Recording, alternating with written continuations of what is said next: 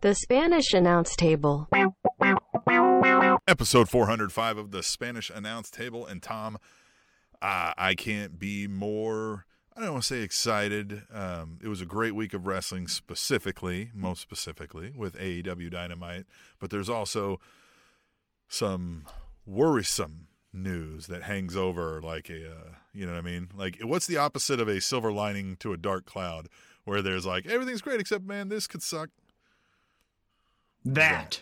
Exactly yeah. that. That's you said it best, Tim. you said it nail right on the head. Hey, so one Hallmark thing should address, hire me. Uh, one thing I want to address just right out of the gate, I probably sound just a tad bit different. Mm-hmm. Uh, I have a microphone issue. Uh, any longtime listeners of this show knows that uh, technical difficulties is uh, a very close relative to ours, and so the second I name of the show. Have a microphone. Yeah, basically. So the microphone is currently under construction. Uh, so I should have that resolved next week. So if this is something that hurts your ears, uh, just know it's not going to be that way for the long term. Um, but yes, there were a lot of things that happened in pro wrestling. AEW Dynamite was really great until it wasn't. Uh, we even had WWE have the Firefly Funhouse, uh, which made no sense, but we'll get into that later. Uh, Tim, you want to talk about uh, Dynamite from last night? Yeah, I am excited to talk about AEW Dynamite last night. Yeah. So one other thing that you might notice is we are recording on a Wednesday night. Uh, it is currently 7:51 in the one true time zone. Uh, that's typically when Dynamite would be on, and the reason was it Dynamite was on Tuesday night, a special Tuesday night Dynamite episode, all title matches uh, up and down the card, which was you know they have title Tuesday. Them, so. Damn it, as Taz said. Yeah, title two. I mean, but what, with as with as many titles as they have, that's kind of every episode. Yeah. But that's for another yeah. uh, conversation. Yeah. But we want to uh, first just obviously address the elephant in the room. Uh, Hangman Adam Page. So the episode ended with, unfortunately, a bad circumstance. Hangman Adam Page uh, suffered uh, what was deemed a concussion in a statement from AEW. Uh, Hangman Adam Page also said he is doing fine now. He was discharged from the hospital. Uh, Tim, obviously, as they say, this isn't ballet, but how did you receive what happened towards the end of AEW Dynamite? Man, that was worrisome because, huh, right? Uh, Hangman is, as you said, this isn't a cowboy shit podcast right here. And if Hangman goes down and isn't moving, my heart isn't moving. You know what I mean? like mm-hmm. heart skipped a beat, as Hogan once said, right? And you felt the weight crashing down, uh, and it hurts inside. All right, anyway, uh, not to make light of the Hangman situation. Obviously, we hope this means not as bad as we feared, because you discussed, as longtime listeners know, you had a neck injury from a similar fall, and we were worried, like, uh oh that might mean no more wrestling. And now we find out, okay, it could be just a concussion. But as you brought up to me off air, Adam Cole got a concussion and we haven't seen him since. So yeah, you never know, right? And it, prayers, thoughts, you know what I mean? GoFundMe's, whatever you want for Hangman, however you show your things. You can also show GoFundMe's to us on uh, PayPal on our, on our website, SpanishAnnounceTable.net. But that's the thing. Or you can cash app us like through Twitter and stuff, but that's fine. Spanish Announce Table. But Hangman, most importantly, uh, send your support to the Hangman. And I mean, I AEW and Tony Khan feel like the place where Hangman will have a job and a home, but sometimes that still takes a toll mentally on on a person if he can no longer wrestle. You know what I mean? Mm-hmm. Like that that's a fear too. So I just I hope we see Hangman wrestling in in as short as healthily possible and and he feels comfortable with and whatnot because I need Hangman in my life. I don't know if I just say yeah. that, you know.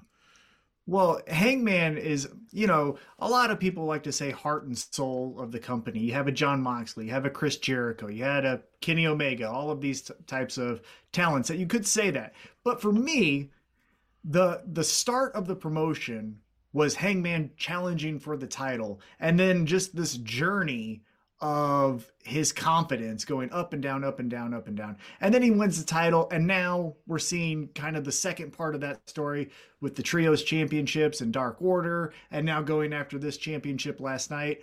Uh, so to me, the heart and soul of AEW is Hangman Adam Page. I understand, again, MJF, you could make an argument, but he's a different type of character. But the ultimate babyface in AEW is Hangman Adam Page. And so, yes, just like you said, we hope that he comes back as soon as possible when it is deemed appropriate. As mentioned, Adam Cole was the last one, at least that we're aware of, that uh, got a concussion during a match. That was at the New Japan uh, AEW Forbidden Door pay per view, which was several months ago. Credit to AEW for not rushing someone back. And also, you know, I, I have also been a critic of this, but one thing that came to my mind is uh, this is why Tony Khan signed so many people because again, it's not ballet. So when Hangman suffers this concussion, we still have people that we can rely on and maybe put into similar spots as Hangman Adam Page, a Ricky Starks, an Eddie Kingston, a Miro. You know, we have some people that aren't being featured right now that can step up. Speaks to the depth of, of the roster. Miro. Yes. Hey, I got Miro, Miro as my champion as, over as here. As much as I need Hangman in my life, I also need Miro in my life. Mm-hmm. For sure. Uh, so yeah, that's that was the big incident. It felt like it was over going to overshadow our recap, so we fi- figured it might as well get it addressed on the front end. And so now let's talk about Dynamite. So Title Tuesday, as you mentioned, a special Tuesday night episode of AEW Dynamite kicked off with the AEW World Trios Championship, Death Triangle taking on Orange Cassidy and the Best Friends. This is how you start a party, Tim. What did you think? Uh, I love the touch of Orange Cassidy. Doesn't like carrying things, so he brings the title in a backpack. and of course it's a one arm sling you know what i mean? Like he's yeah lazily carrying the backpack at best. I love it. And, and then of course the match as they even said on commentary these guys know how to work together. They have been all over the world with this act in their various forms mm. with each other so they know where each other's going to be and what to do here. Uh, it is a little bit of the hold your hand uh, you know act act like you're beat up while we set up our triple spinning over your ball sack plancha dive kind of stuff. Um, so sometimes I'm, oh yeah, you know, I'm like, all right, it's not exactly my style, but again, I, I don't think these guys overdo it as much as others. So, and I, I, they've got likable personalities all the way around. Pac, you know. Now, are you just speaking strictly to the? Yeah, are you speaking strictly about the best friends or all participants in this match? Pretty much all the participants in this in that match, right? I There's agree. more focus on these spots than say the I mean they're still trying to tell a story. I don't even want to necessarily say that, but it's just it's we're making sure we're getting the spot and whether the timing was really good or not. You know what I mean? Yeah. But yeah, I think and, these guys did an A plus job with what they did here. And I agree with you. One thing I was thinking about, AEW does not run house shows. To the best of my knowledge, they've only done one and it was in Jacksonville, but they still taped it. And whenever they get a, the network, you know, their version of the network, we will see that show, which should be interesting. Uh, but they don't do house shows. But if they did, I always thought the backpack would be really fun because you don't even have to have the backpack in, or you don't even have to have the title in the backpack. Like if you were just doing house shows, you could just say, hey, we're going to have this for uh, television shows, but I'll have it, you know, for Poughkeepsie when we do a house show there. So I like that. The backpack is cool and it's original. Uh, also, with this match, and this is where I want to get some of your feedback, uh, we saw a little bit of dissension amongst Death Triangle. So, as you've probably seen with Pac recently, uh, he's been using the hammer that they use to ring the bell to get the victories. And in this match, he kind of says, Hey, if it ain't broke, don't fix it. So let's do it again. And Rey Fénix stops him and essentially explains to him like you can do this. Like you don't need the hammer. Just just be yeah, Pac. simply explained it to him. Yeah, he just hey yeah, be listen, Pac. Listen, pal. Yeah. And to Pac's credit, he took the advice, at least on the surface value. We'll see if this pays off later. Uh, and Death Triangle gets the victory. Now, when they did celebrate, it did look like Pac was giving Rey Fénix, bit of the side eye. So, my question to you is when the time comes, whenever that is, Death Triangle splits up. One, do you think they do split up? Or do they just lose the titles and then try to regain them down the road? How do you think that Death Triangle loses the championships uh, happens, in your opinion? Yeah, it's interesting. It, it does feel like, you know, what we're told to believe is, oh, there's dissension. That means they're going to break up, right? That mm-hmm. that that's coming. They don't they don't plant those seeds without it coming. Now, may or may not that always be the case in AEW storylines. We still have some time, still fairly new, three years. So maybe, but I don't see a reason you would. These folks operate independently. We've seen the Lucha Bros as a tag team without Pac hanging around, nowhere to be found, not even mentioned. And same thing with Pac. We've mm-hmm. seen him wrestle without mention of like, where's his Death Triangle buddies, right? They they can and do operate independently of each other. So unless they're trying to tell that specific story, I just don't know why you would try to tell that specific story. I don't know that I'm gonna, you know, I don't know. I mean, fine, it probably wouldn't be a bad story. Pac and the Lucha Bros suddenly are no longer a thing. Maybe you get some maybe Penta's like, nah, I want to use the hammer, and and Rey's like, nah, you know, maybe it's it's a swerve and we don't see it coming. Maybe there's two heels, and and they leave Ray to well, go. Well, that's the thing that's interesting. That's what I think is the most interesting thing about these trio championships is you can't rely on a lot of the classic tropes that wrestling has, where one guy turns on the other guy. Well, in a trios, that means what's the third guy gonna do, right? Like, is he gonna pull a Sammy Guevara and leave the group like he did with Inner Circle, or does he side with one or the other? So that's what I'm most interested in because obviously we know in time, Death Triangle will, will lose their trios championship.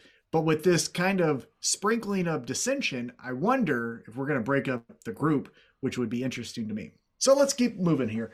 Uh, after the match, again, Death Triangle retains their trios championships. Uh, we get a quick backstage interview with Britt Baker. She and Jamie Hayter, they're saying, We're going to be champ. Cool. And then we get into the AEW Interim Women's World Championship match. Champion Toni Storm versus challenger Hikaru Shida. And Tim, I want to point out, this is the second match of the night what are we doing? I know this is not time for the women. This is normally the women are at eight thirty. yeah, on the dot. Yeah, I um, was surprised by that, as you've already alluded to, that the women were already, you know, typically the trope is AEW's women go on right before the main event. Well, that didn't mm-hmm. happen here, and they put on a good match. I mean, this was, you know, they slapped each other around. They they they did a lot, all the wrestling moves. They the battle was here's two friends just going for a championship. I think we understood that story. So there was a lot of heart and determination and respect towards each other. Uh, it was and fun. German right? suplexes and German yeah, suplexes. There was German a suplexes. ton of German suplexes. Which hey, so many. It's a Germans. good move to rely on. Yeah, yeah. it's it's a good move to rely great. on, right? If you're going to be like, well, what do I do? Do a German suplex. Everyone will like it. Yeah, everybody loves. Uh, Toni suplex. Storm retains. Everyone loves a German suplex.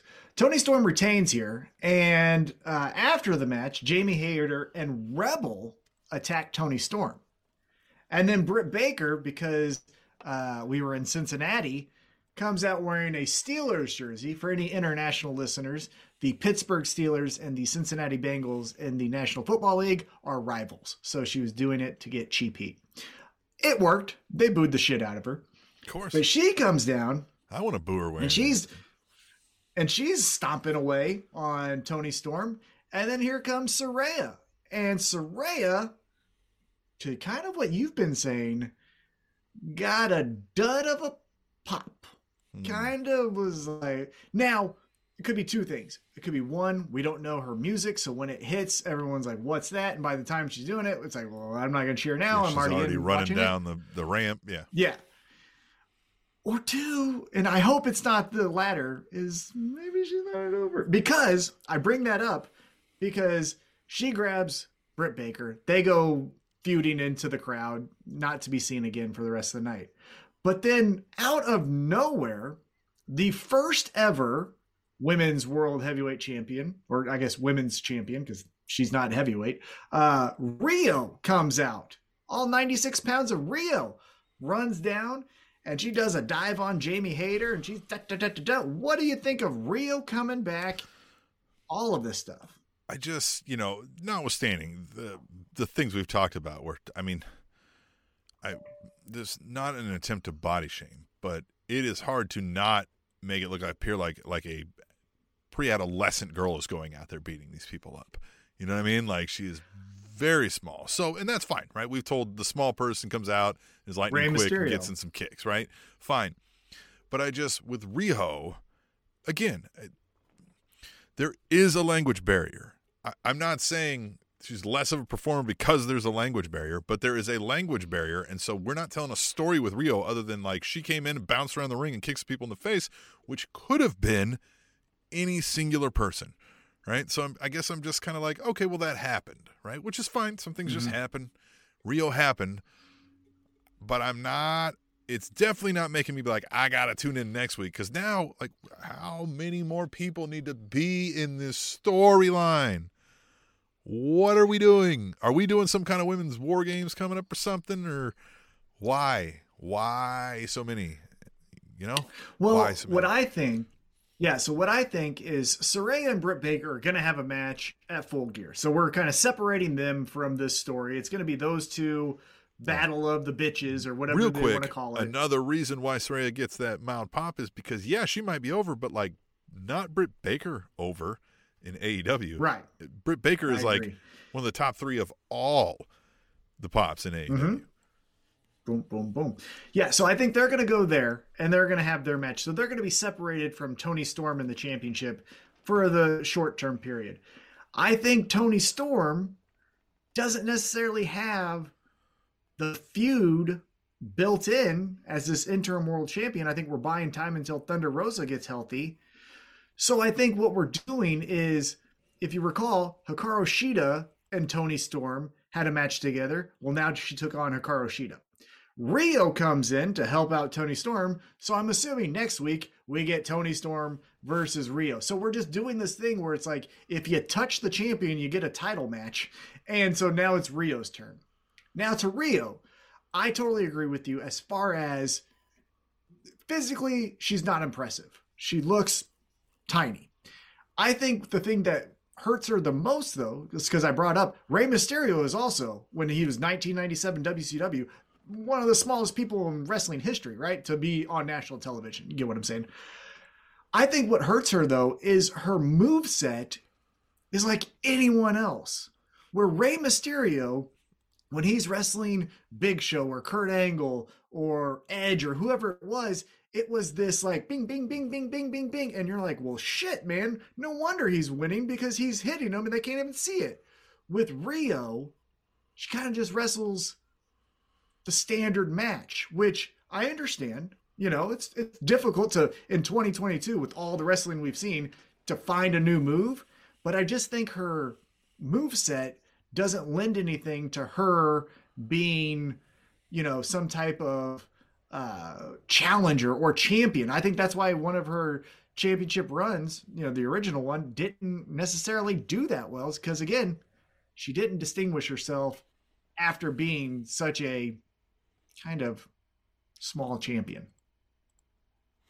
Right, Yeah, I mean, so I, I agree with that. Yeah, yeah. you said it best. All right.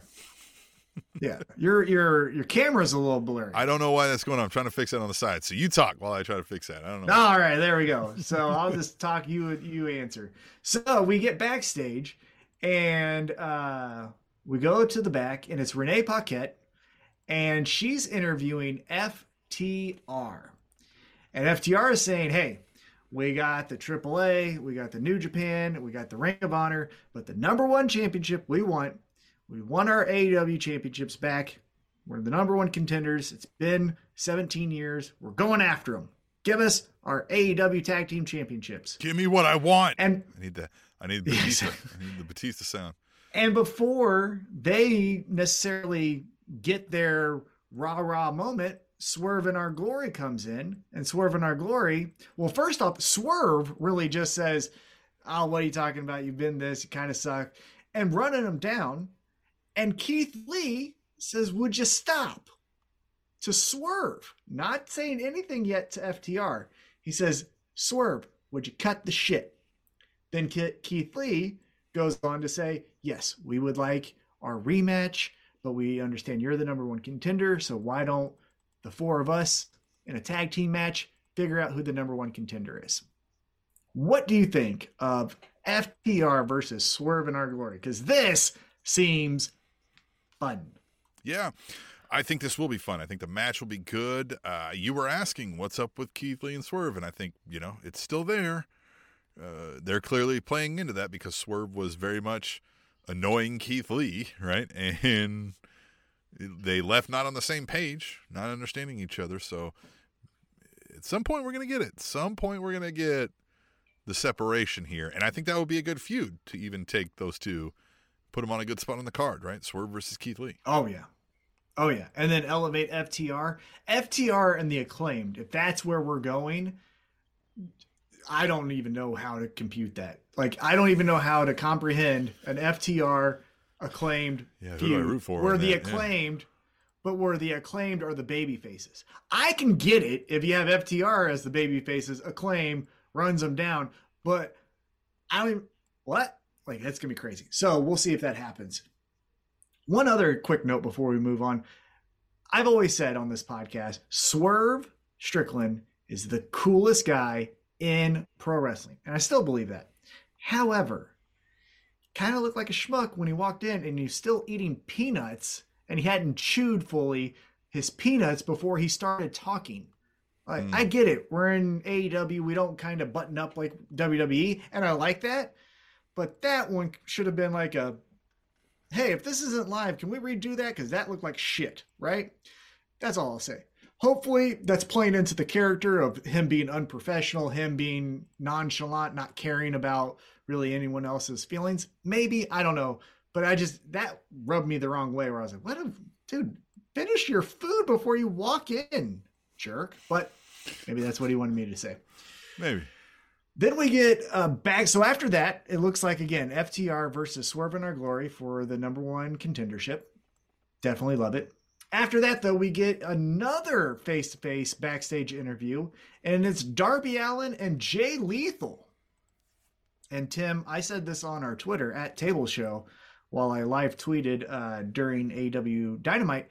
I get so scared with backstage segments and Darby Allin because I feel like Darby Allin twists the arm of whoever he's he's doing the backstage segment with with hey throw me off the like throw me off the building. It's fine. And i just get so scared. And in this one it wasn't necessarily the worst thing in the world but a door, an elevated door or elevator door coming down on your abdomen. Yeah, like a garage door, like a, at a warehouse. Yeah. You see the middle ones. It, to me, I for one, I'm like, you guys had to dismantle the safety thing that doesn't let you know that close down on something. I'm assuming there was something there. Um, mm-hmm. And yeah, like, eh, how did we know we stopped this in time that it wasn't squishing them? Uh, and maybe they worked. But I out, think but Darby I, Allin likes it.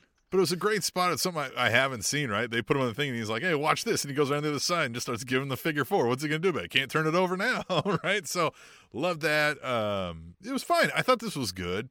I like called him a trash panda. Uh, just, yeah. you know, fine. Yeah, this was fun. Yeah. Again, like this will be a good match, right? Whatever comes out of this. And uh, it is interesting. Who are they referencing when they say one of your close friends?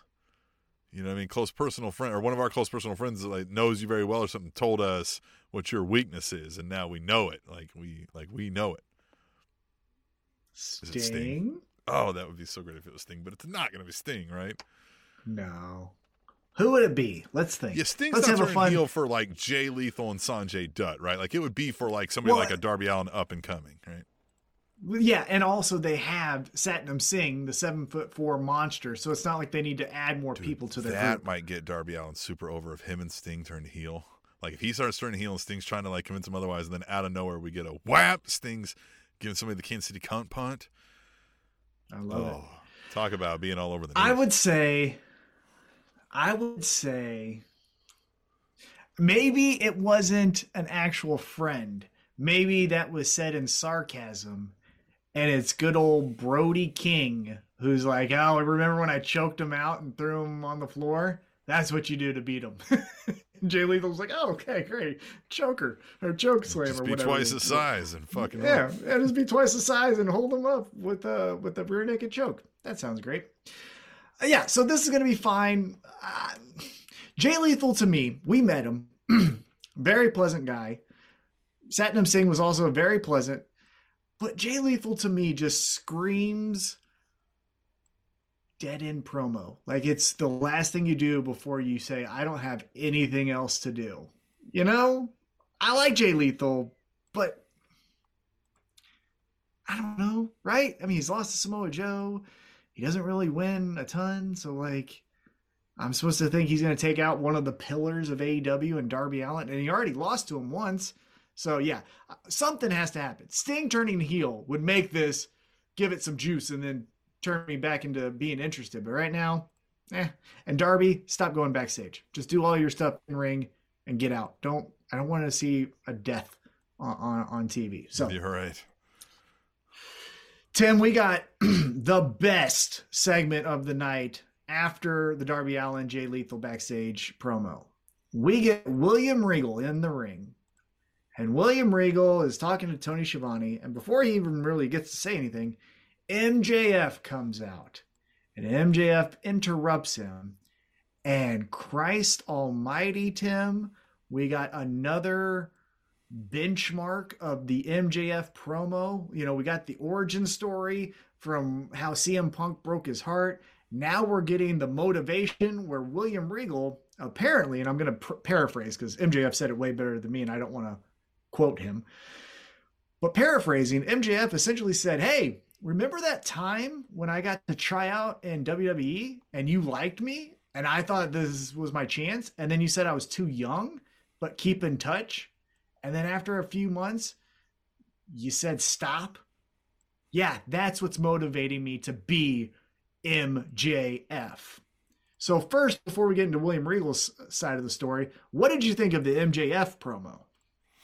Um, I thought. Yeah, hold on one second. Let me get back over here. Something's wrong with my stuff here. Technical difficulties, as we discussed. Why not? Yep, yep, yep, yep.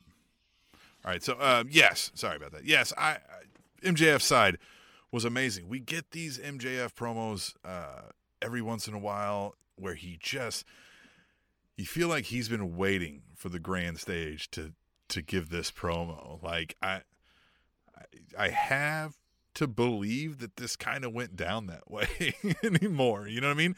He's either so good as an actor that he's not long for the wrestling world because he'll be in movies, or there's a lot of truth to this.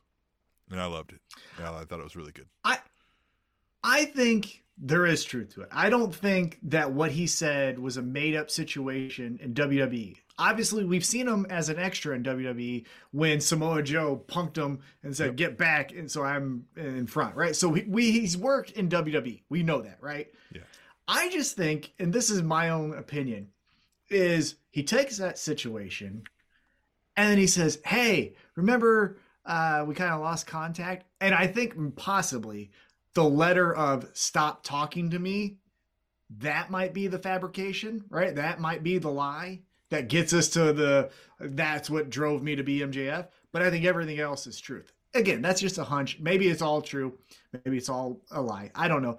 But it feels real. And that's the best part of it. And that's all I care about. I don't even need authenticity. I don't need someone to fact check and go, hey, guess what? Here's the letter I found. I don't. Just entertain me. And this entertained the hell out of me. Now, let's flip to the other side.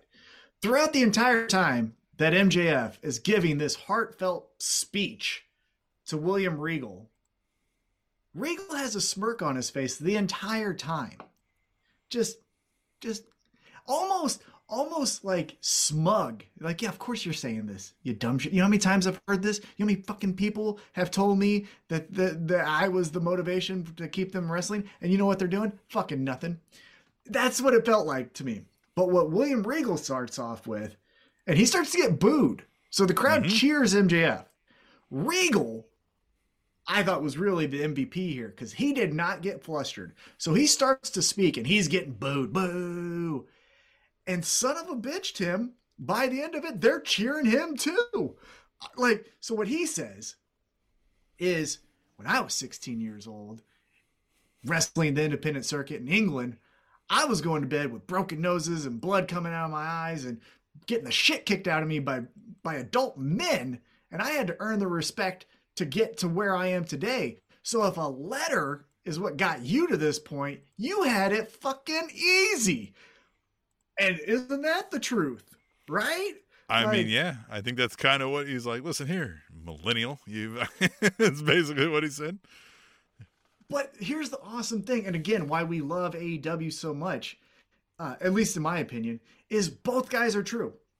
Both guys are telling the truth and are valid in their reasons. It's not like if I went to talk to MJF and me and him were friends and he told me that, I'd be like, fuck Regal. This is And then on the other point side, to dive into a little bit before we continue here. It, there's a lot of talk of this, like people are picking sides and people are WWE marks and AEW homers and these kind of things, right? The reason we are fans of AEW and not so much WWE is this that the WWE is geared for the people who want the traditional Saturday morning cartoon hero to come in and just, I'm strong, nobody can beat me, punch you in the face. And then they do simplistic heel things here. We get real life emotions out of these characters. This is just not what we get in WWE. That's why we're huge fans of AEW is this is WWE's written for the for the hero, right? It's it's like written for the hero lover. This is for the villain, right? Like we're seeing the villain story unfold left and right here more often than not in AEW. And even on Yeah. the hero side, we get this like real man struggle, like with Hangman and things you can identify with, right? Eddie Kingston, just- yeah. if I can put it in Batman terms, like some Batman is written for the people who like the Batman, and some Batman is written for the people who like the Joker. You know what I mean? You get these kind of different movies and different, different. Yeah, look, you're gonna call me a comic book nerd? Is that what you're gonna? Yeah, it was a nerd now. Yeah, nerd. nerd. I'm trying to put it into references these guys can understand, and that's the only comic book guy I know. Now, what I will say is, But I'm right. Before we, you are right. Before we get back on track Thanks. with I'm AEW Dynamite, that what I will say is WWE is trying a little bit. The Sami Zayn is interesting. It has its Yes. layers, but again, that's It's not all bad. We've not- got some to talk about. I, I will talk about it. Yeah. Well, and, but but that's also not origin stories or motivations. It's more just frustrations and bumping into it. You know, so it's a little bit different. Going back to this, William Regal then cuts him down and says like, Mhm. "You you can do it the right way. You don't have to." Because he brings up pushing Tony Schiavone. He's like, "Hey, if you want to." I love the line where he said, "These brass knuckles. The only reason I used them is because I liked it. I didn't Yeah. need it." Yeah. I loved it. And so I like I just like dis- hitting people with like them. yeah, I like the line that's drawn in the sand with William Regal where he says, "Yes, we're both villains in this ring, but the way I do my business is the right way and Yeah. the respectable way because everyone back there will say it. The way you're doing with pushing Tony Schiavone is crossing the line." I even like how he's like, look, I was insulting Tony Schiavone before you were born. Like, that's fine, but like, you don't put your hands on Mr. Schiavone. Exactly. You know what it feels like almost to me? Here's the analogy that just came to my mind. It, and again, both people in this story are telling the truth and have a valid reason. But it, it, it reminds me of like when the 1950 gangsters that wear the suits and say we have a code of honor bumps into the street gangsters who, you know, will do the drive by and like any means necessary kind of stuff. And it's like they both suck, right? Like both of them are bad. One just says, you know, you don't kill people in a church or something. Where the other guy, the, you know, street gangster or whatever you want to call him, is like, no, I'll shoot him in his bed. I don't give a shit. Fuck that guy, you know? Mhm. And so that's kind of what it felt like to me is where this old school way of being a villain needs to be respected. Yeah, I like how he's almost like just trying to convert him and like, be a villain, but don't be a dickhead. like, don't, like, Mhm. come on, man. Fucking, Yeah. So ends- Schiavone do to so you? promo. Yeah. So the promo ends with By the William way, Regal I turning think his I- back. I'm labeling Tony Okay. Schiavone as the wholesome stepdad of pro wrestling. Okay. Yeah. Yeah. You can't hit that guy. Okay. You want to get back to the. So William Regal is standing there and he turns his back to him and he says, Take a shot. Hit me if you want. And MJF looks and he even kind of gets the ring on his finger and he rears back and he's going to. And he does it and he walks out and storms off. Now, I'm going to jump out of chronological order. Let's talk again about that main event. So, as we mentioned at the top of the show, Hangman had the unfortunate injury. I don't know what the plan was, but it didn't feel like it was this. But Moxley, with the time remaining, grabs the microphone and calls out MJF. MJF, come out here. You know, I'm I'm not even done fighting. I'm I have barely broke a sweat. Come out here, you bitch. You know. And MJF MJF does come out, and he has the referee, and he has the chip, and he gets in there, and he takes his shirt off, and he's ready, but he's still in street clothes, right? Because he didn't get dressed. And he's rearing back again, and he's gonna fight Moxley, and then he rolls out. And then he grabs the chip and he shoves it into William Regal's chest and says, You keep it gets on the microphone and says, I'm cashing that in at full gear because now I'm going to do it the right way. I'm going to earn it. What a story for Yeah. before this. th- None of this came to my mind. And now it's the most interesting thing with William Regal and MJF. It's outstanding. Yeah, my worry here is uh, the best story to tell now is full gear arrives. MJF's going to do it the right way. He's even getting a little bit of a pep talk from William Regal uh, during the show, right? Backstage. And we see MJF having this kind of like, I get it, right? Uh, ordinary, uh, whatever they call decent villain, right? Like do things the right way he gets hit with the brass knucks by William Regal in this main event, and Jon Moxley wins, and they walk out of there holding hand, and now MJF's looking the sucker. That would be so that would definitely be on brand for the MJF Jon Moxley story. Because if you run it back and go back to 2020 during the pandemic and they had their feud, MJF was doing the MJF in 2020 political stuff. But what he got in the match was you can't do the paradigm shift, Jon. Okay? Like I'll fight but you're not doing that move. Jon agrees, right? But in that match, the referee being distracted or being hurt, I don't remember what the circumstances were. But Jon Moxley hits that paradigm shift and beats MJF. So if that does happen, I mean, that just drives MJF even crazier. But I think he directs his attention now to Jon Moxley, where he's like, so now every fucking time I face you, you have to go to the lowest common denominator. And just the backstabbing from William Regal. Here he thought he was having this moment, and then all of it was a ruse, and he's like, Yeah, sunshine, step up your game. That's Mhm. what I told you in the email. When you become a star, come back and see me. oh, that'd be great. Uh, Theo in the chat, by the way, referencing the Batman, he said, as long as we don't get any more Batman Forever bat nipples. So, I mean, you know, if you don't like nipples, that's your thing. You know? yeah. Okay. Some people love it. Yeah, people Uh, love nipples. Speaking of, as we continue this uh, really promo heavy Very acclaim or acclaim, Heavy uh, AEW Dynamite. maybe. Yeah. But we continue it with another backstage interview. This one looked to be pre taped because Renee Young is sitting down with Bryan Danielson and uh, Wheeler Yuta. And Danielson's like, Yeah, I should have seen it coming, but you know, it's Daniel Garcia. And I think Daniel Garcia could be the best one here. And Yuta just looks at him and is like, Bro, who the fuck are you? Like, Claudio sees it, Moxley sees it, Regal sees it. fuck are you doing falling for Daniel Garcia's trick? Like you dumbass. And then just leaves him. So what happens here? Are we seeing the BCC breakup? I don't know, but I like that we get these bouts of subtlety, right?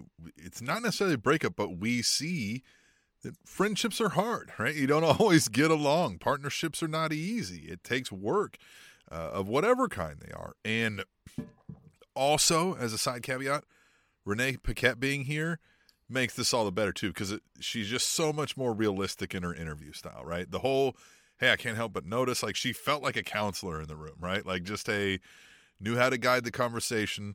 And yes, I like that that he's like, "Hey, best wrestler, bro, I'm your fucking student." like you're a dick. Like what the fuck are you talking about? What I what am I here for?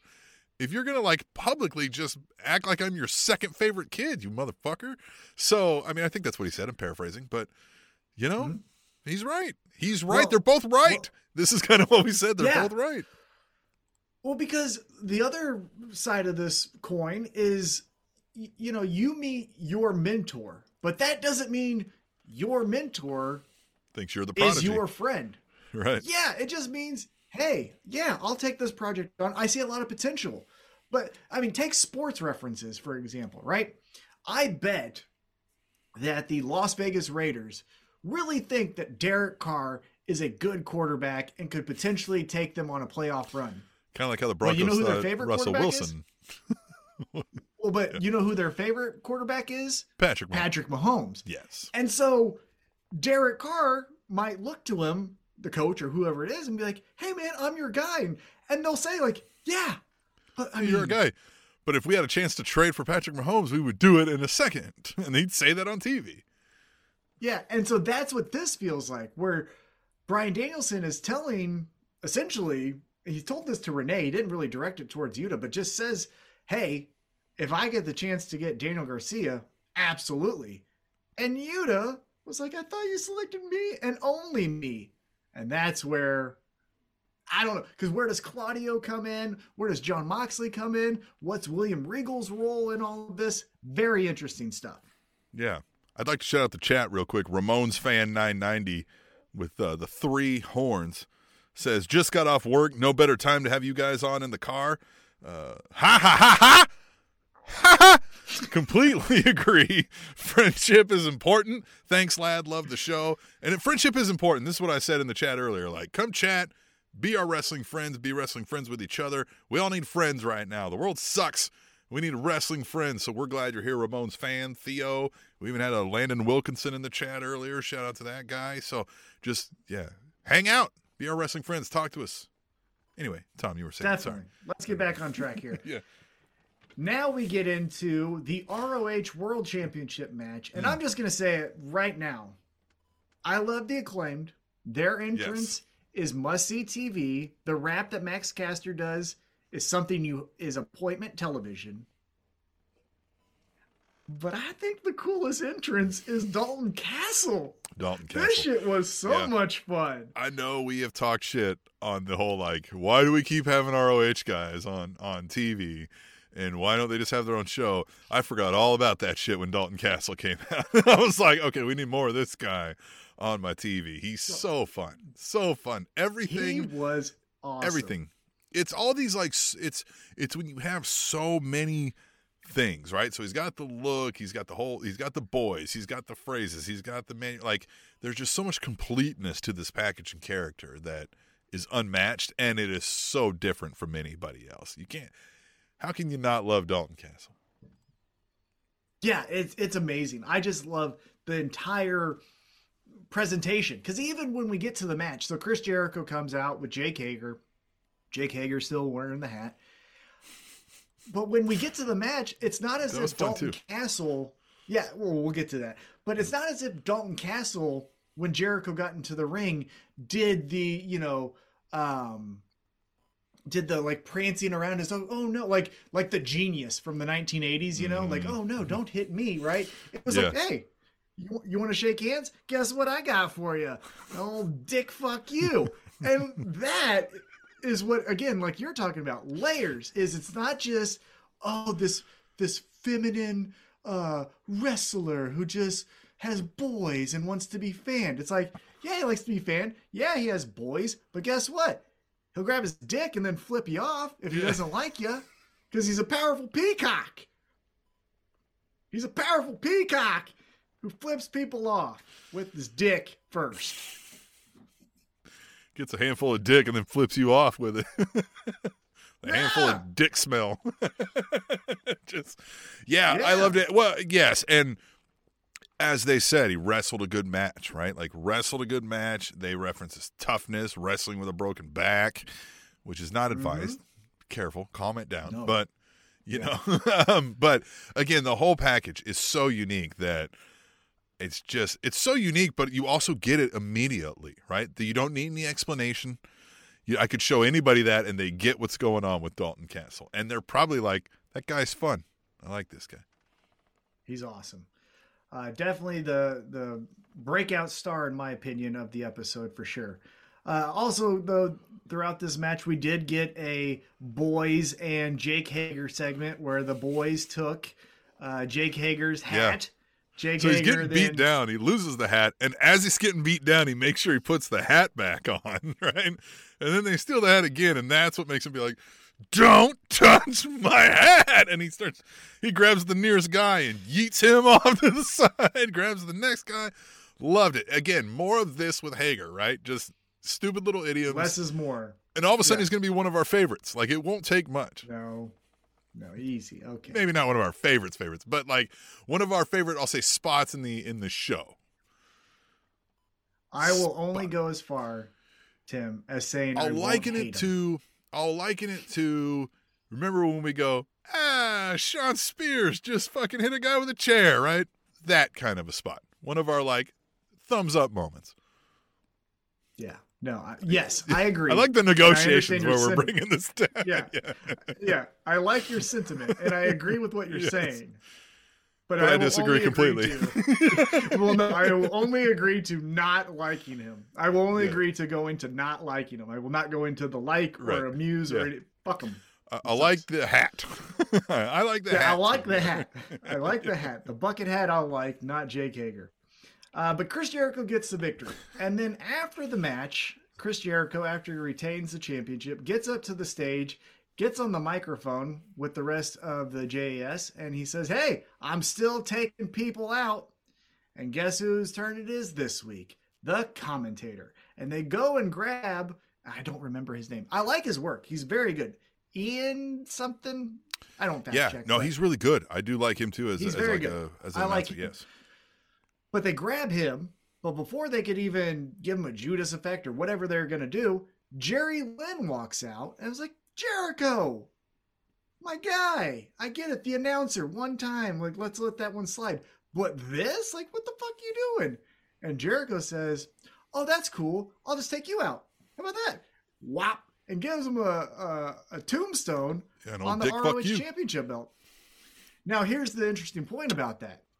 As Chris Jericho has said, he's taking out all of the available Ring of Honor champions. Well, Jerry Lynn can't wrestle, to the best of my knowledge. At least that's what's been stated in the past. But he's also a former ROH heavyweight champion. So here he goes, taking out another ROH champion in Jerry Lynn. So it checks that box, and it's dastardly, kind of like what we're talking about with Regal and don't go after Tony Schiavone. Don't go after the, Well- the agents here. One of my favorite spots of this match too was Tony Schiavone's like, if I can just say something, he's like, Chris Jericho said like he's trying to, he's trying to like ruin and and destroy the legacy and everything in the name of like of what Ring of Honor was built on. And Taz is like, well, so what? That's okay. It's like, fuck yeah, Taz. So he's like, Yeah. come on, why do you guys give a shit? That's great, loved it. Well, one other thing that I that I uh, made note of, but I didn't think it was too much of a talking point, but I will bring it up. Uh, Chris Jericho won clean. There was no shenanigans here. There, Mm-hmm. Oh, and they there talked was about a it, yeah. code of honor. Yeah, that's what they said at the end. Like, you know, he said, you know what he didn't do? And they said he didn't cheat. He said he didn't cheat. He said whether he intended to or not, he upheld the code of honor. And he started the match with the handshake. So are we going to see him work himself into a shoot and be like, "I love the honor. The honor is the way to go." Like, Again, this is the way AEW tells stories where it's that kind of like ever changing personality. We see during the course of event, usually both combatants, if we're doing a traditional one on one, change a little bit after each of these major mm-hmm. stories. And I like it. yeah, definitely. So we'll see the fallout from Jerry Lynn getting tombstoned on the championship. But as we continue the show, backstage, Jade Cargill is pissed. Yeah, wouldn't you be? the baddies can't find her title. Nyla Rose is still killing it on Twitter. If you if you need a someone to follow on Twitter, Yeah.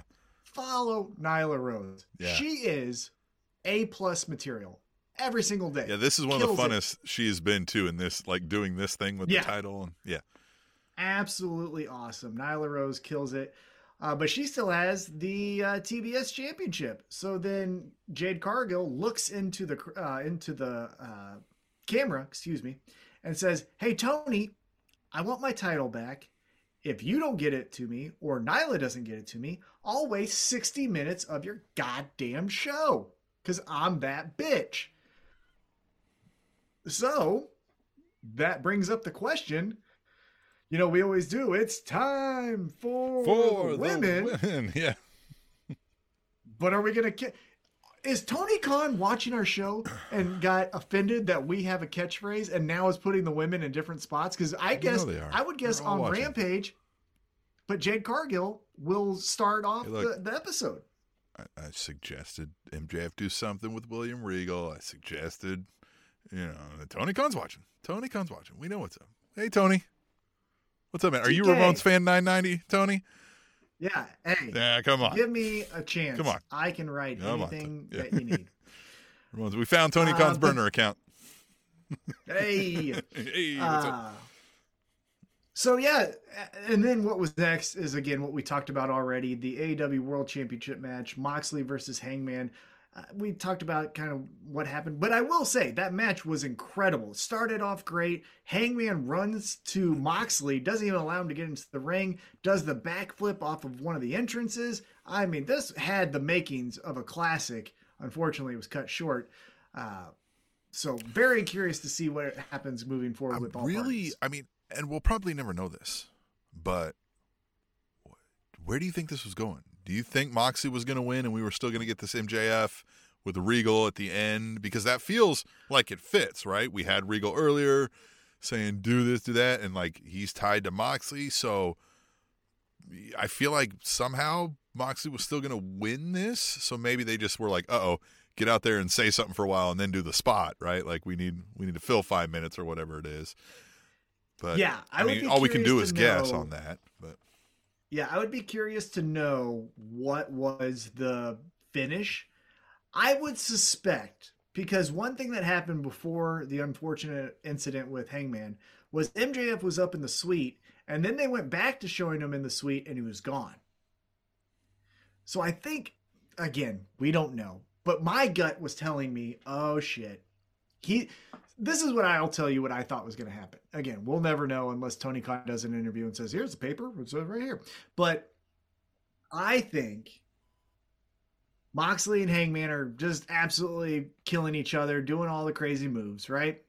MJF walks out with the referee and the chip. And as he goes to like, I'm gonna cash in right now during the match, Regal gives him the look like, really? And then he backs off. Someone gets their finisher, a finisher reversal. Moxley wins. And then I think we would have got MJF saying to the crowd and to us, I'm doing it the right way. Fuck you, Regal, you piece of shit. Why are you in my head? And then walks away. That's what I think. But again, we'll never know. But that's what I, I, thought mean, we were yeah, that might have worked. Uh, Ramones fan nine ninety slash Tony Khan in the in the chat said, "I'm definitely Tony. Just trying to clear my name from that Ariel interview, which we got a lot of views on that very quick, brief discussion we had on that Ariel. A lot of people called us AEW marks. You know, fuck those people. I mean, you know, we love AEW. We're not going to lie about that, but you know, what I mean, whatever. Yeah, it's the better show. But I don't um, yeah, Yeah. like why? Why would you hate it? Uh, but he does say, in in all, you know, jesting aside, he says TK definitely needs to tune into you guys and taking notes.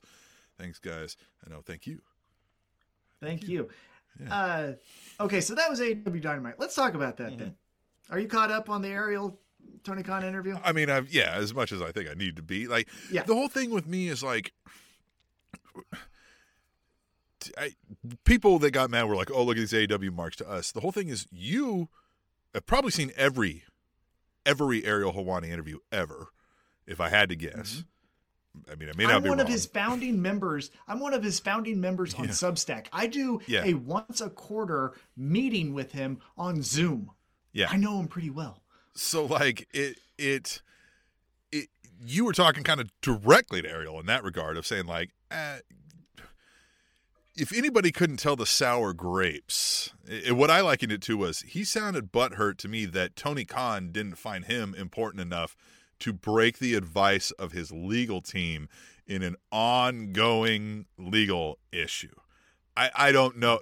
You know, I'm I'm sure they could have signed every single document they needed to, and the legal issue is no longer ongoing. But part of it was probably nobody's ever speaking of this again. But it's probably not even that. It's probably still ongoing. And as of right now, you don't speak of it because it could be used against us in our ongoing legal battle. And if anybody doesn't understand that, that's what they're lying about. Not what Ariel Helwani's saying. Like, if anybody says they like AEW better than WWE, they're lying. I'm not lying. I said earlier why it's a better product than WWE because it's not made for fucking children. So, like, I don't. I mean, it's it's fine. Like kids are fine, right? Like watch the WWE, that's fine. But like, I just I also like the subtleties that we get in these storylines, like we're talking about. I saw Road Dog said AEW things don't connect and they don't like make sense. I'm like, you watch your own fucking product. like none, none of that shit connects and makes yeah. sense. Yeah, go look for that. So like to me, it's just you were mad he didn't give you the scoop. I don't know how you book your interviews, but if you would have told him ahead of time and gave him a thing saying, "Hey, we're going to ask you this question, this question, this question," I'm sure they would have said, "Well, we're not going to answer this question, this question, this question, this question." So, like to me, you kind of bum rush him with questions he couldn't answer, and he very respectfully said, "I can't answer that." Right? Like, like you know what I mean? Like ongoing legal issue. But the things he did dive into was more of like history of AEW, some of the some of the matches, some of the decisions he made on why this or why that. The only hmm. ones he didn't dive into were ones that are most likely tied into an ongoing legal battle. So, like, no, Ariel Helwani, you're just not that important to Tony Khan. Well, and and also you do understand Ariel's position, right? He is the one that typically will have the headline news article in the MMA space. Sometimes yeah. in WWE, there are excuse me, in pro wrestling, there have been WWE headlines off of Ariel Helwani interviews. So I can understand how Ariel Helwani's like, all right, first time talking to Tony Khan, let's start it off with a bang. Let's get him to say X, right? We're gonna get X accomplished in this interview. And it didn't happen. So as he mentioned, it can be frustrating. My biggest issue was not necessarily anything of, that, of his answer, because to give context, the way this come, came about is every Wednesday you can ask questions to Ariel Helwani. The best 20 or so get picked. This one got picked. He answered, What's been your most frustrating interview? He said Tony Khan, right?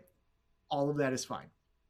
I think the frustrating part yeah. is so he didn't go out of his way to say Tony Khan. Sucks. He did not this go out right. of his way. He's like, hey, guess what, guys? If you saw that interview, it fucking sucked. He did nothing of that sort. I think where the backlash came on him was yes, you were probably frustrated that you didn't get the headline. However, you had the opportunity to get a huge headline with Triple H, and they were mostly softballs. So I don't know how you can be upset and frustrated with Tony Khan yeah. when you pressed him, but when with your Triple H, you don't press.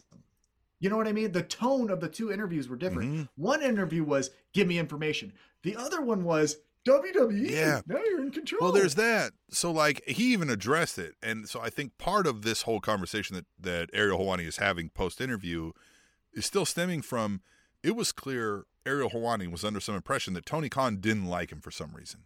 He couldn't figure out why. Yeah. He's like, why is that guy bugging? So when they booked the interview, he's probably like, oh well i might try to ask him this question. And he did ask him and, and tony was like no man that's not a thing. Like totally sorry if that was mm-hmm. even was kind of like i didn't intend that. I never meant to say that about nick khan or anything or like that. Like that's not what i meant right? Like sorry bro which you know people will believe or not believe right? I don't know anything about tony khan. I don't know if he's a liar or anything to people he knows that kind of thing. But right. um with ariel Helwani, it was just it felt that there was a little bit of that tension and then it, it almost felt like things were a little lighter after that right? Like that he kind of got that out of the way. But to me like i think what Ariel Helwani might be missing is like I, I enjoyed that conversation a lot. I thought it was a cool conversation that i don't get to see from tony khan a lot and you brought me that right? I was like i should watch more of these Ariel Helwani interviews right? They're good. But now yeah, you're telling me like, no, this was supposed to be transactional, and I, he should have known I was going to ask these questions, and I didn't even want to have this conversation otherwise well then like I, I guess we shouldn't have done it. You know what I mean? like maybe I, then I would just would have never watched. So like it's just that kind of I don't know. It just felt like it was like, man, why why did you begrudgingly do this interview then? Yeah. You know? I Uh, don't know. yeah, well, who knows? knows? Um, but we can get the way, into yeah. we have some tweet tables. We do have some tweet the tables. Oh yeah, because uh, we're not too far removed. We uh, I know of one that I brought, unless there's a second one that you've seen that's come in since then. But I'll put this one up now. It's from at Justin Floor, F L O R, says with Jericho defeating previous ROH champions and Daniel Garcia siding with JAS, I don't know who could dethrone Jericho other than Samoa Joe, but he's occupied with the TV title. Hashtag tweet the table. So yes, Jericho is taking down ROH, right? But who's left? Is it is it CM Punk? Did they work a deal where they're like, all right, fine, you'll go work in, in ROH? So I don't know how long you can have this storyline go because apparently, from all indications, uh, CM Punk is out until the middle of next year. I don't see Chris Jericho continuing this ROH destruction for that long of a time, right? I would say, it, you know who it actually should be. It- here's an easier layup. Well, no, because he already beat him. I was gonna say Daniel or uh, Bryan Danielson, but Right, he already yeah, beat but you could run that back. No, It would be easy. on. You could do it and it would be believable, Uh, but it wouldn't be the greatest story. Tyler Black. do We Seth keep saying Rollins. it. Fucking Tyler Black. yeah. Kevin Steen, just get Kevin Steen. yeah, it's Kevin Uh, Steen. I think yeah, guy. Samoa Joe. So War Joe, which we can talk about for a quick second. War Joe announced that they're gonna beat up the the the Kingdom or whoever they are. Right. Uh, eventually, those two need to fight. I would think out of that, Samoa Joe loses the title to someone being too focused on Wardlow. Uh, That is just speculation. That's maybe something I would do. I, yeah, Justin, I think you're right. I think it's Samoa The cool answer is CM Punk, but the realistic answer is most likely Samoa Yeah, Yeah, I have a feeling we're not seeing CM Punk wrestle for either WWE or AEW, which means ROH ever again. Well, but he ain't doing that because that's when they took Colt Cabana to Ring of Honor to get away from AEW. Yeah. He ain't going to Ring of Honor with Colt Cabana. That's what I mean. And ROH is owned by AEW, so I just I don't think we're seeing that again, just because of like, well, we don't know when you're going to pop off at the mouth on a live microphone and put us in a PR nothing. disaster over About nothing nothing. Can, can we talk about that just for a quick about second? I've been minor everyday uh, inconveniences. Well, people's I've been chewing on this for for a little bit about CM Punk. Just just for on one issue, one issue that he had, what, that he brought up is things are getting out, and it needs to fucking get better. And they know who they are. This is bullshit. Alluding to the Young Bucks, Kenny Omega, Hangman, that group of people leaking things Meltzer Love Fest, yeah. to the Meltzers and stuff. I would counter that argument if we were in a debate with CM Punk with, bro, are you fucking serious? Look at all of the things that they keep such under wraps. Brodie Lee. We didn't hear a fucking peep about Brodie Lee or anything. Adam Cole. We still we're speculating. AW has said fucking jack shit about Adam Cole's apparent head injury. That's all coming from Dave Meltzer, who's not a fucking doctor. That's a just fact, right? Or journalist. So I would tell, or journals, or yeah, because how many retractions has he posted? Mabel was the third guy. I haven't forgot about that. Anyhow, he did say Mabel Uh, was the third guy. yeah, and it's fucking Hulk Hogan, you dumb shit. That's what you need Why to you do in your run stuff? back in your in your Yeah. little uh, uh, action figure world that's coming soon. You need to get a Mabel, Mabel action figure. Mabel is the third like man. it. Bring it to life. I like it. Meltzer will, will retweet fun. it. You'll be famous. That's a good idea. Yeah, um, but good I would just say to CM Punk, hey man, like there's such a track record of good housekeeping with information that you getting so upset about this makes me think it's a you thing, not an AEW thing. I just don't know how he ever comes back from it. He can't come back as a babyface. Some people still love him for it. Fucking for what? People love CM Punk like they love Trump. Like they love him just because of the name. Like he meant something at some point in their life, or something he said they identify with, and they will ride or die because he said it. Now, don't get me wrong. I like CM Punk the character. I've always liked the CM Punk character in the ring, on the mic, cutting promos that are a part of Sure. wrestling. I wouldn't say I hate it. I wouldn't say I'm like, oh, I like. Like I was never like, I gotta tune in to see what CM Punk's doing. I mean, the the pipe bomb that we've all come to know obviously was was major television happening in front of us. But other than that, I've always been like, yeah, he's upper tier. Like if we were rating the sports reference, right? I would say he's in. If we're ranking all the quarterbacks in the NFL, he's falling in that seven to fourteen range, right? Like I was, I was like, Yeah. yeah, fine, fine. perfect. But Phil Brooks, man, by all accounts, seems like an atrocious, obnoxious asshole. Yes, that's the difference. And again, as someone who said multiple times on this podcast, who fucking cares? We don't work with them. I don't need to know shit about them. I don't need to know shit I'll never about meet the any guy. of these people. If I meet him, I'll he'll be like, "You talk shit about me on a podcast? Fuck you." I'll be like, "Yeah, you're right. You're probably right. I would deserve Yeah. that." I'm like, what are you gonna do? Yeah, yeah. You know, you want me to get Kenny Omega? fight to me? I feel like I got dog a good chance. yeah. You want to you want to get Kenny Omega to get your dog again? Because I love Larry. You want to go? Like I I, you Ace Steel around, so I feel like I'm all right. I think I'll be safe. Ace Steel I would run from that motherfucker. Credit to the Ace Steel, by the Kenny way. Omega for Friend of the show ish, uh, you know, through some connections and, and you know, friendly to the Oh, yeah. Um, very friendly. respect that guy, and, and I would not.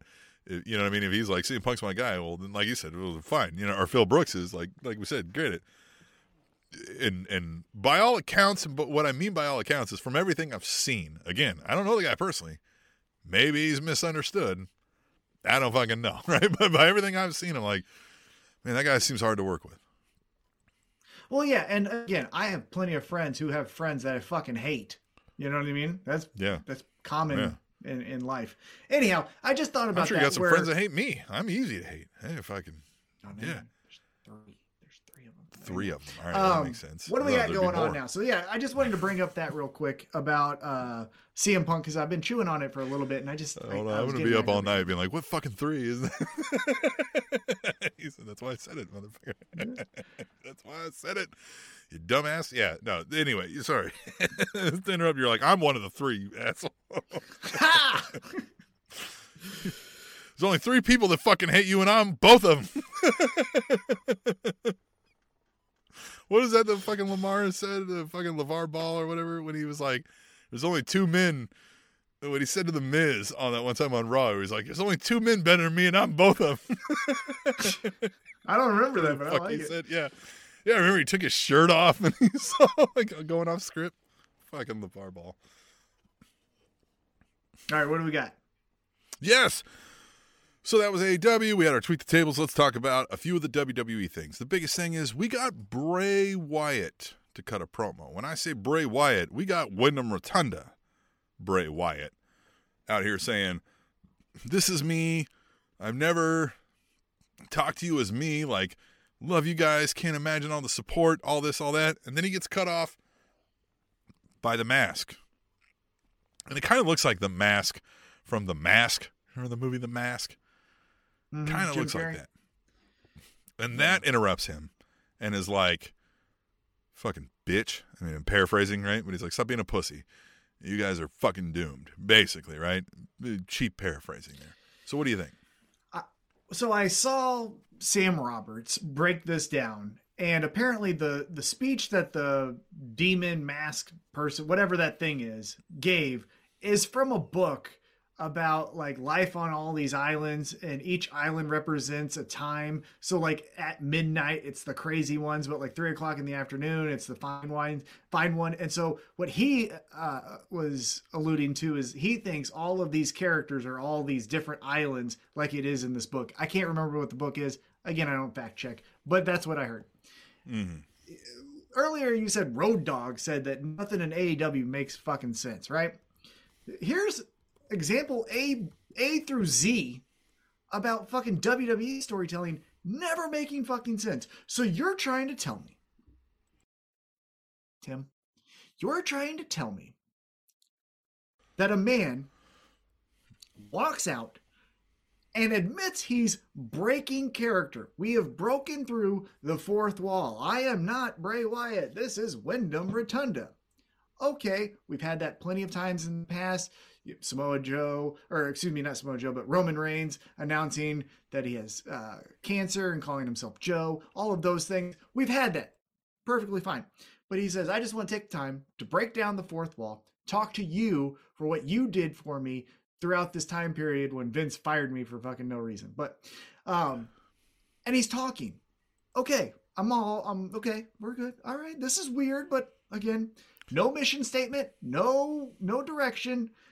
And then you're trying to tell me, you're trying to tell me, you're trying to tell me that he gets cut off by himself? Yeah. Well, the fuck is that? Yeah, because this is where we talked about. I I don't mind. It? I don't mind suspense in the way of spookiness when yeah. person is using mind games, is using trickery, is whatever.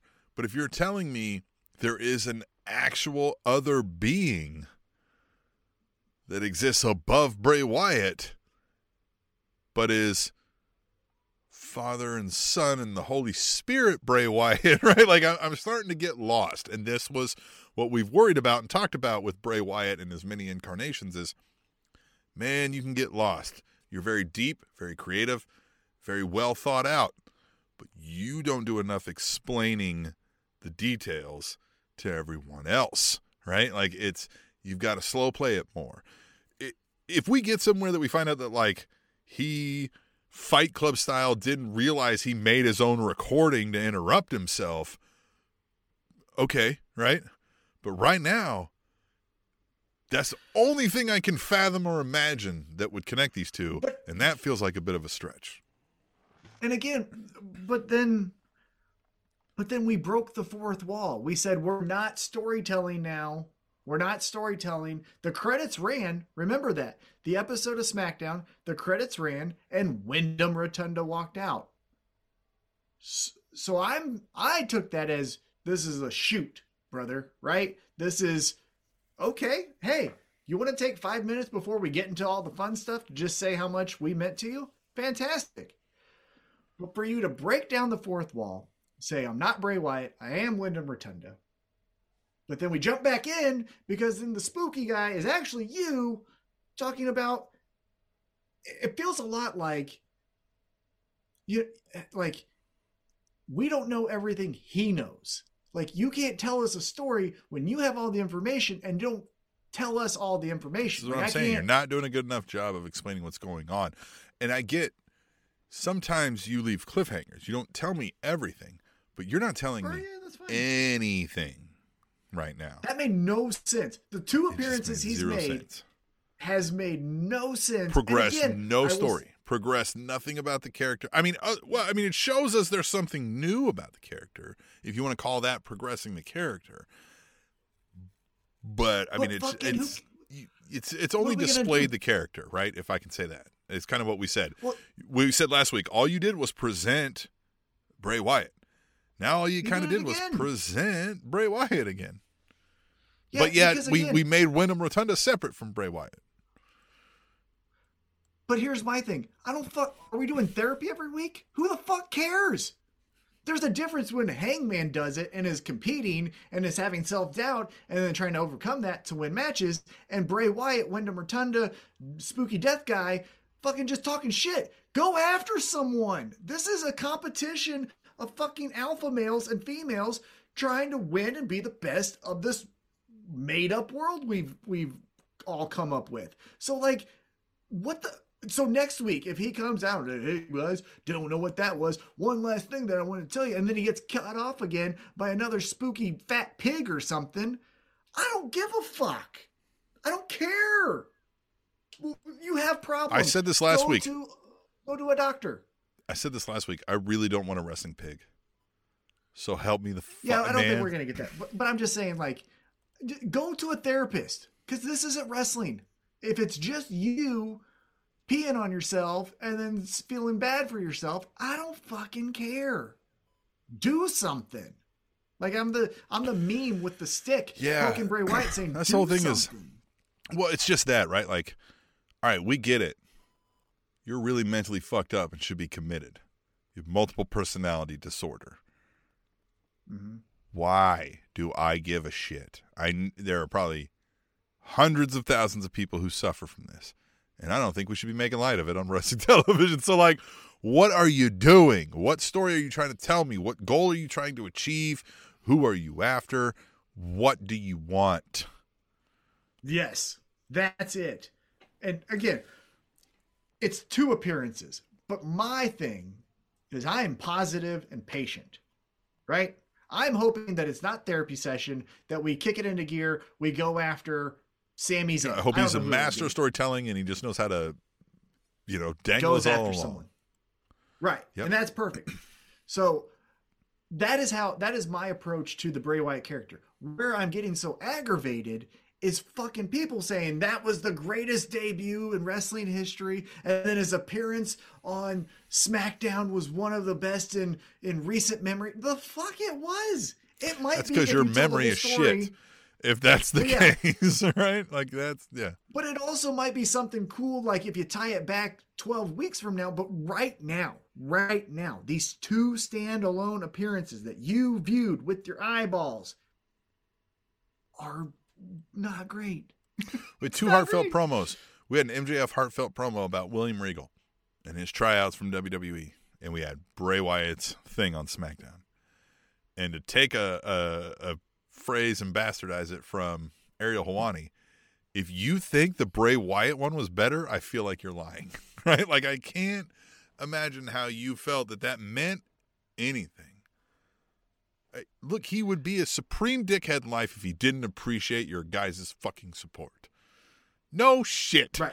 Right? like, I mean, Yeah. not to say that, like, of course you say it and that's, you know, what I mean, it's heartfelt and thank you. Like, we appreciate it back, of course, you know, but like, that feels like a dark promo, right? When Austin would come out and drink with the fucking fans, that, that's what that felt like. Yeah. Yeah. And that's why I think they ran the credits, is because they wanted us to think that that was what we were doing. That's Again, what Triple H breaking does. the fourth we wall. run the credits, so Yeah. we go, ah, it's over. Oh no, it's not. Yeah. But even with MJF, we got something. He changed his mind when William Regal turned his back to him. So we saw a a character progression. And then at the end of the night, he said, I'm not cashing this in on, you know, any random night of dynamite or dark or wherever we're at. I'm going to do it the right way. And he shoved it into William Regal's chest, alluding to the fact that he's changed his mind because of what William Regal said. Again, a fucking story. Tell me the story with Bray Wyatt. I, I don't know what it is. And it could be something. Again, it could be something. I'm not saying it couldn't. But what I'm saying is everyone stop grasping for straws. We're all we're all making this into something when it's not yet. So stop. Stop. Stop. His entrance music is pretty fucking cool. Whatever this new uh, entrance song is coming, that's fucking cool. I do. Yeah, like yeah, yeah. Um, another thing that we got, um, Baron Corbin is back on Raw, and JBL introduced him as the new incarnation of the wrestling god, which also gave us. I don't have any other way to work this in, so I'm just going to play it, Put your little fat chubby redneck hands together. and I'm going to use that forever in perpetuity on this show. Anytime we introduce somebody, you're going to get, you're going to get this thing right here. Put your little fat chubby redneck hands together. Uh, I forgot how good JBL is. He told, um, uh, who was the who's Bear or who's uh, it's the Kevin Patrick or whatever. He was like, I don't know who hired you, but hiring you is like firing five good men. Just like JBL's so great with the insults. Uh, you can you know you, you can get overexposed to JBL quickly, but he's back. He's Baron Corbin now again. We've talked about this. I think Baron Corbin is one of the most underrated performers in wrestling today. So I I, I hope we get to see more Baron Corbin. I mean, it feels like it's another like, what do we do with him? I don't know. Get JBL to say he's the next wrestling god. It's like, yeah, all right, right. I feel like we still haven't found the the thing to make Baron Corbin really stick. But I feel like, uh, God, he's so good. He's so good at what he does. I wouldn't even hate if Baron Corbin. Now I know what we saw at the end of AEW Dynamite, so probably not the best timing of this. But I wouldn't hate if Baron Corbin took the clothesline from hell from JBL to make him more vicious, to make him more of a badass. Now that that big boss man slam, that is pretty, you know, and the thing. But like a clothesline from hell, everyone fucking remembers, right? We still know when he got that arm out, like you're fucked. And so it also had a little bit of legitimacy to him, right? It was he's an asshole, and I'm talking about JBL here. He's an asshole, he's talking all this shit, but like he actually might kick your ass. And I think Baron Corbin needs that because right now Baron Corbin is just he's big and he's a goof. And so we need a little bit more of a badass. So if that's what he takes from the JBL character, love it. I, like you said though, Do you think this is just a one off, get- or is JBL around for a couple weeks or so? That's what I think. I think JBL is around for a couple weeks, which, like what you said, you can get overexposed uh, on JBL super quick. So let's not make this a, a thing because Yeah. he's he's the perfect definition of what we, I think we were trying to say earlier with CM Punk. You like JBL's insults. You like him on the mic. You like some of his matches, even right? I would never want to meet him. Mhm. I would never want to meet JBL. Definitely I- not. That guy seems like a trash person, and I don't. You know, that's what we're trying to say, just to kind of close the loop on. I like earlier that shit on Oklahoma while I was there, though, too, right? And he said, I genuinely despise this state. And then he's like, and all of you. Just kind of like, you know, it's another thing. Um, that was fun.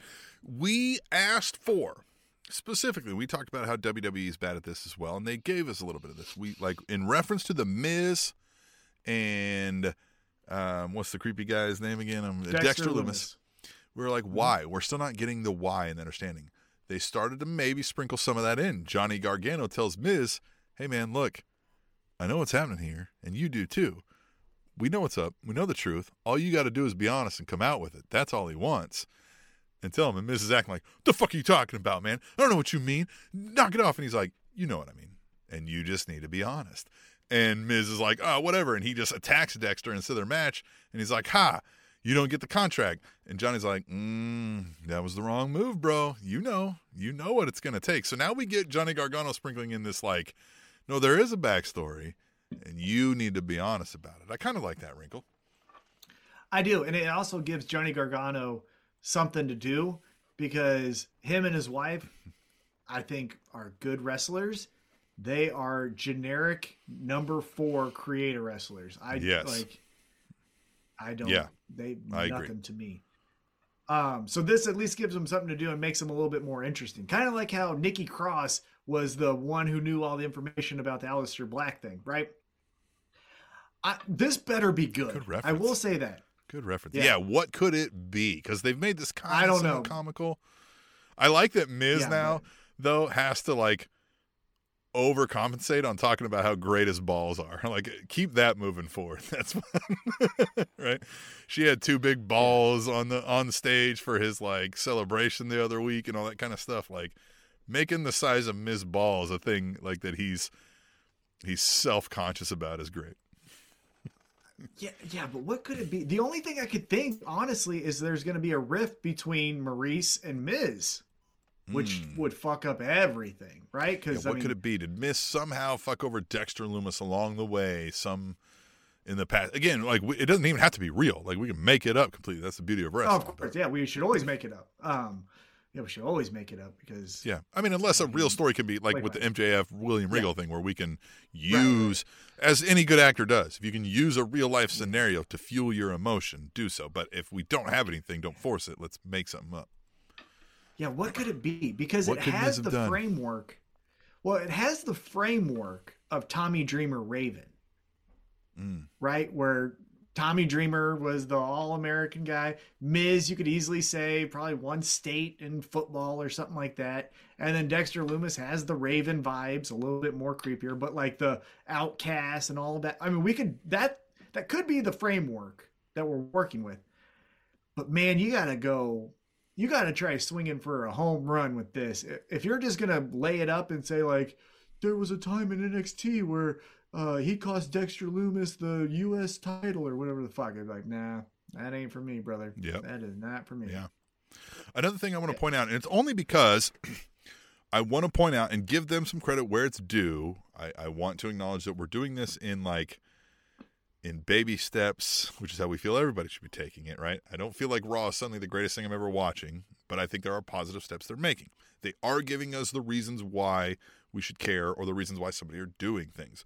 Mustafa Ali now is a re- like he's going to everybody who holds that US title and he's like, "Fuck you. We're fighting. Give me a shot." And they're kind of like, "Eh, yeah, fuck you." And he's like, "No, fuck you." And hitting him, and then oops, somebody else won it. And he's like, "God damn it!" And I was like, "No, fuck you!" Right? So I kind of like that. We're getting like clearly. I think this is one of the things people said with Triple H coming back. Like these kind of guys are going to get spots, and I don't hate that either. I think he's very good at and deserves a shot to try to win us over. There was a time where he was about to get the Kofi push. You know what I mean? Um, Oh, and, and in fact, we think the Kofi push might have happened in part due to Mustafa Ali going Oh, out. 100%. So yeah. yeah, so I mean, it, this is good here. I mean, I don't know if there's anything to add on on your side of it, but I just I noticed it right. Like we're getting a reason, or we're getting a purpose for a character. and I like that, and I like that. But the thing I want to uh, talk about is that one comment you made where uh, Triple H will use these guys, right? hmm Hey, there's still only five hours of TV time, which is still a ton, but like five Yeah. hours of TV time for uh, Raw and SmackDown. So I just want maybe even clip this and we'll put it on TikTok or YouTube or whatever, right?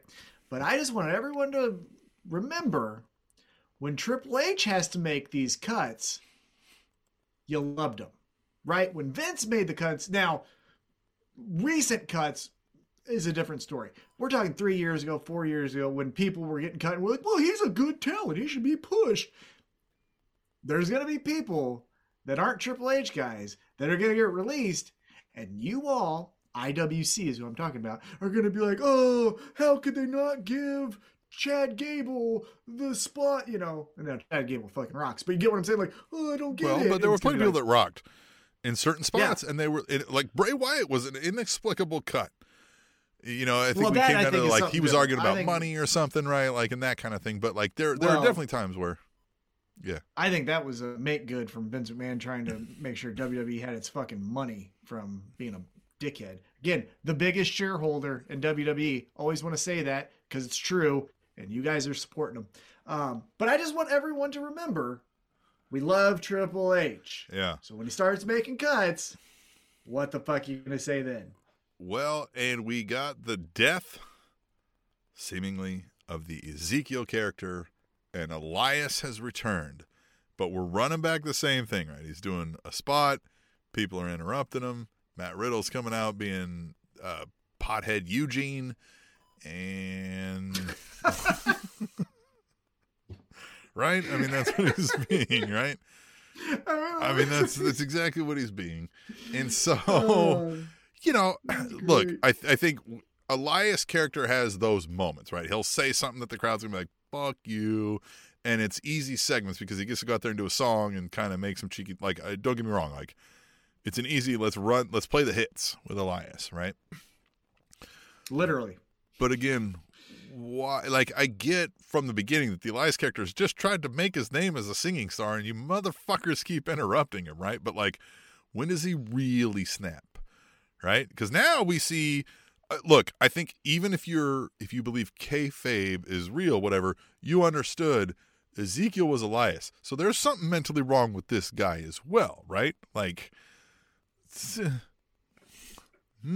I got. Okay, what do you got? Have something there. all right. I don't know, but you maybe that's that's a good angle to Right? take. Something's wrong with this Yeah, guy. So we're now- to snap about the people interrupting him, and we get something different. Because Yeah. I think he's Now- he's an okay talent. You've mentioned his in ring work is nothing that you'll even oh, when remember. the bell but- rings, when the bell rings, that's when you get a hot dog. Like that Yeah. fucking guy. I ain't even watching any of his shit. Um, now here's the thing that you might run into that that so quick plug, and I've been trying to get you on this beat, but you haven't done it yet. Sunday nights at seven o'clock in the One True Time Zone, you can be on Spotify Live, Spotify Live with Ron Funches and the One Fall Nation. And on the One Fall Nation, I am a contributor. And uh, so give it a shot. But what I will say is one of the things that we talked about, and I want to bring up to you as well, is let's say that's the the angle we take, which is very interesting, right? When is this motherfucker gonna snap? He has this Ezekiel, he ha- he is Elias, but what the fuck, right? But if we do that, then we're adding crazy spooky whatever Elias, Dexter Lumis, Karrion Kross, Cross, Bray and Wyatt. then the big honcho Yeah. Bray Wyatt. So like, is it Halloween every Monday night? Which again, Halloween would be a awesome, Judgment You know what I'm is- saying? you know what I mean? They're goth, right? Yeah. Like you, Oh, they're yeah. light, dark. Yeah. Yeah. Yeah. So like Mhm. this is kind of the thing where it's like, hey, you have a great idea. This is what I was talking about. The the, the whole first time Triple H took over. Awesome. Great. Love it. Your first stories are gonna be awesome. Now what are you gonna do when the seasons have changed and now you have to come up with new stories? I'm not saying he can't. I hope he does. I hope Vince doesn't get any money from it. But uh what next, right? Because we got all these spooky guys all of a sudden. What are you gonna do with them, huh? We're gonna do a, a, a lights on, lights off match where we just fucking turn them on and off, and all these personalities appear. A Bugs on the Ring match. Yeah, we need another Bugs on the Ring match. Nothing beats that. yeah. Oh, yeah. I mean, that's all I had from on. the from the WWE side of things. We talked about AEW. Was there anything else you need to hit before we? Uh... The only thing I'm actually excited about, and I think they need to continue this trend. Uh, Friday night is a live edition of Rampage. Mhm. I- that makes me want to watch it more.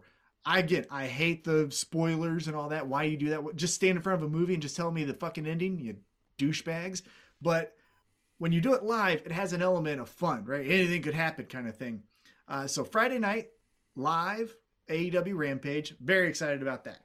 I'm imagining Tom will be live tweeting as it's going on. So join us on Twitter at Table Show, and then join us here next week, Wednesday, maybe Thursday, depending on how the week goes. Just pay attention to our social medias, and we'll update you. It'll be Wednesday or Thursday, possibly. Who knows? Whenever we feel like it, because as of now, you're not paying us. So uh, until next time, You can. uh, join us next time and be our wrestling friends on episode 406 of the Spanish Announce Table. The Spanish Announce Table.